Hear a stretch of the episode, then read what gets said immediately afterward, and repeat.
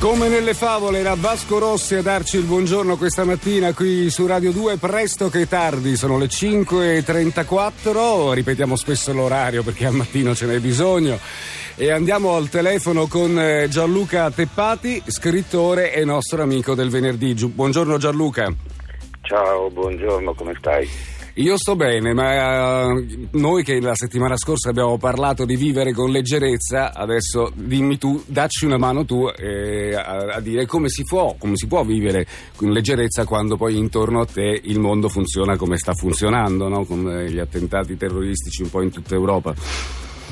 Guarda, cosa vuoi fare? Cioè, io eh, sono pensieri che eh, ho eh, da ieri, dopo quello che è successo, ma quello che è successo precedentemente. Questa leggerezza, mio caro, ce la vogliono togliere a tutti i costi. E quindi o uno soccombe o uno reagisce. E quindi ecco qua, cosa si fa? Io cerco di concentrarmi su qualcosa che mi faccia pensare ad altro, poi però poi alla fine si ritorna sempre lì. E sai, non penso mai a me stesso, ma penso che lì potrebbero esserci stati dei miei amici, dei miei cari, e quindi cosa succede? Guarda, la, una... la, cosa mm, che dire, fa pensare, mi fa riflettere, è l'indole del popolo spagnolo, no? che difficilmente rinuncia al, al, divertimento e non si lascia mai coinvolgere. E devo dirti che fino adesso è stato così, cioè, la, la, Spagna non è cambiata, attentato dopo attentato, continua la gente ad uscire fortunatamente e ad avere una vita, eh, cercare di vivere una vita normale. Ora con te noi avevamo deciso di parlare del gioco e io voglio continuarla questa cosa. La, la voglio mandare avanti. Sai perché? Perché penso che eh, sono proprio nei momenti difficili come questi in cui l'essere positivi forse ci può mandare avanti, no? E siccome nella vita è importantissimo anche da adulti giocare, per te che sei stato sì. il, il, primo padre che abbia avuto un affidamento del figlio in Italia, perché fra le tante cose che fai eh, c'è un anche questo. Un affidamento assoluto, il che significa che potevo decidere io, naturalmente ho deciso per, spero per il meglio, nel senso che eh, decidevo, dovevo decidere io per la scuola, cioè le decisioni importanti erano le mie, la prima che ho preso era quella che mio figlio potesse stare tutto il tempo che voleva con la sua mamma, ecco, di base era, era questo il, il, il, l'aspetto fondamentale. Beh, e... torniamo a noi, il discorso del gioco. Sul sì. discorso del gioco, guarda, io sono assolutamente amico di Peter Pan, no? E quindi me lo porto dietro nonostante l'età che ho. E giocare è qualcosa che mi consente anche di non solo distrarmi, eh, togliermi dalla routine, ma soprattutto poter vedere la vita con, con leggerezza. Oggi non è facilissimo poterlo fare, ti provo comunque, no? Uh, intanto mentre venivo qui mi sono reso conto che le giornate si sono accorciate, l'altro giorno dall'alba e qui è ancora buio e ti dico, mentre la, la volta scorsa vedevo una barca eh, appolverata su questo mare placido, oggi cielo e mare si confondono ancora, tranne che vedo delle luci.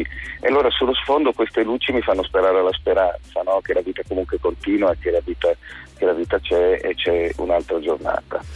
Gianluca, resta, resta, con noi perché ritorniamo a parlare tra poco. Mi piace anche che ci sia la musica ad accompagnarci in, eh, in questa giornata un po' particolare. E ascoltiamoci Pink, Get the Party Started, qui a Radio 2.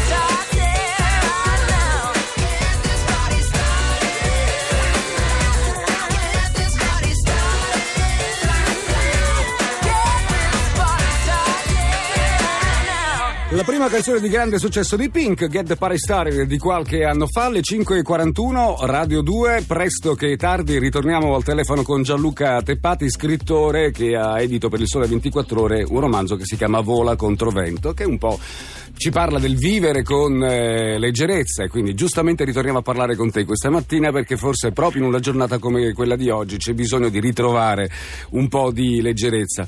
Gianluca, dicevamo, mm, eh, parlavamo di tuo figlio, no? Tu hai questo figlio hai avuto questo affidamento quanti anni fa?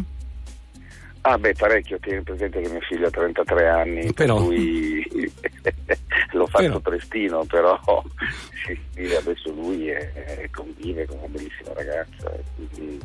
però io ho un po' assunto anche il ruolo di mamma, mi sono definito un mammo, sì. eh, anche perché vivevamo assieme, quindi non avevo dei grossi parametri, no? E questo di, di, paragone, quindi non avevo nessun altro che mi potesse consigliare su come dover fare per dire al meglio no? un frugoletto. E, e quindi ho, ho, attivato un rapporto specifico con lui, cioè parlavo anche chiedendogli degli aiuti e devo dire che nel corso di, di, questa vita mi sono reso conto che soprattutto da bambino, mm-hmm. eh, ovvero quando mio figlio era bambino, io ho avuto degli insegnamenti incredibili da lui. Cioè, mh, mm, vorrei parlare un attimo dei bambini. Eh, eh, I bambini eh, a volte possono sembrare fastidiosi, eh, sembrano fastidiosi ma perché probabilmente non sono stati educati come dove avrebbero dovuto essere dai sì. loro genitori.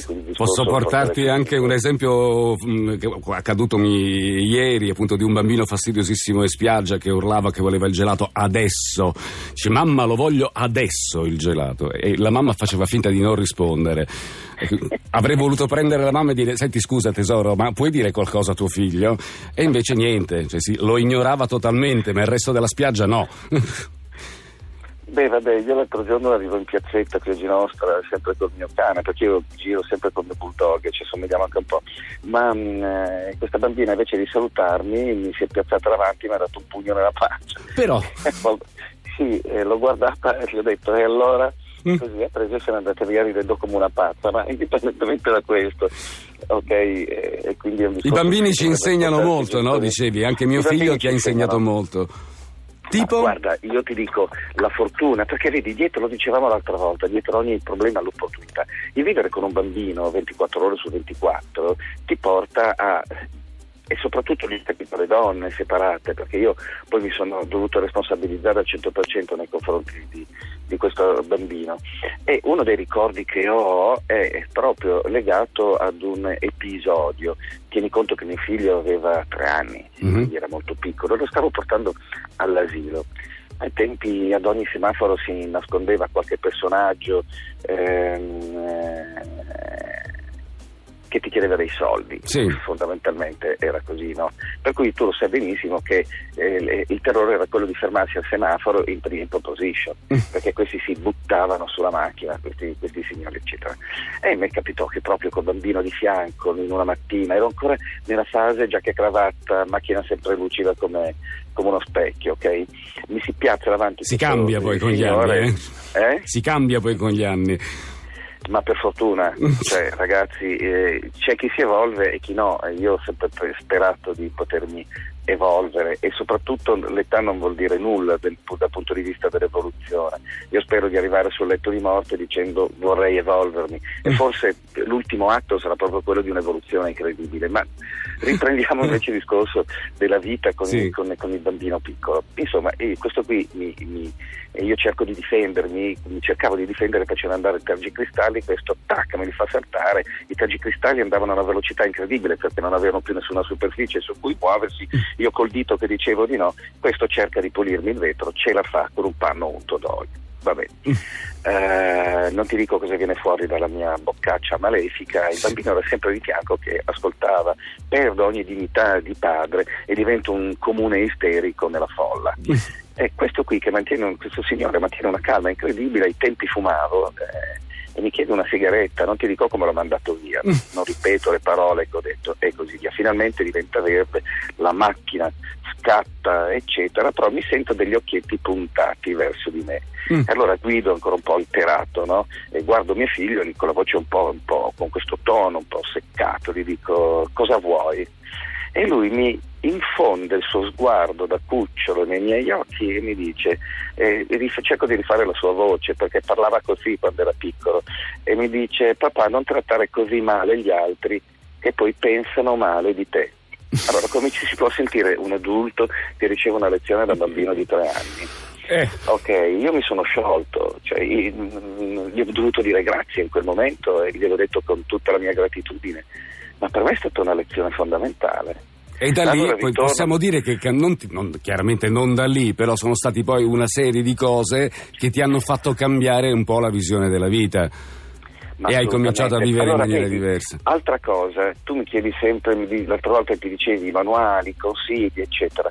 No, io no, però io credo che ritornando all'attitudine, al modo di vivere, bisogna essere attenti, questo è fondamentale, non farsi sfuggire nulla.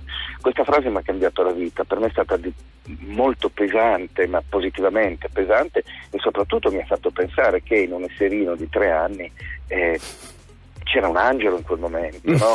c'è qualcosa di incredibile, ma come fai a dire una frase di questo genere? E ti dirò che ci sono stati degli altri episodi con lui, forse ce n'è stato un altro antecedente in cui ho capito il concetto di pensiero positivo.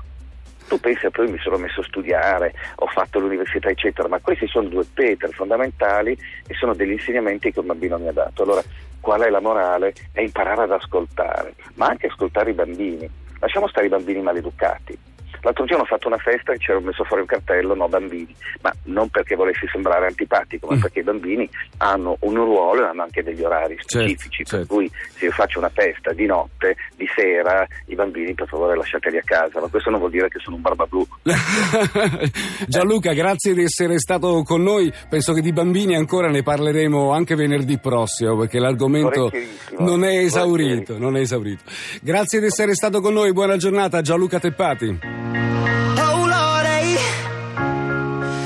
wish it was just someday, but here's another Sunday. Oh.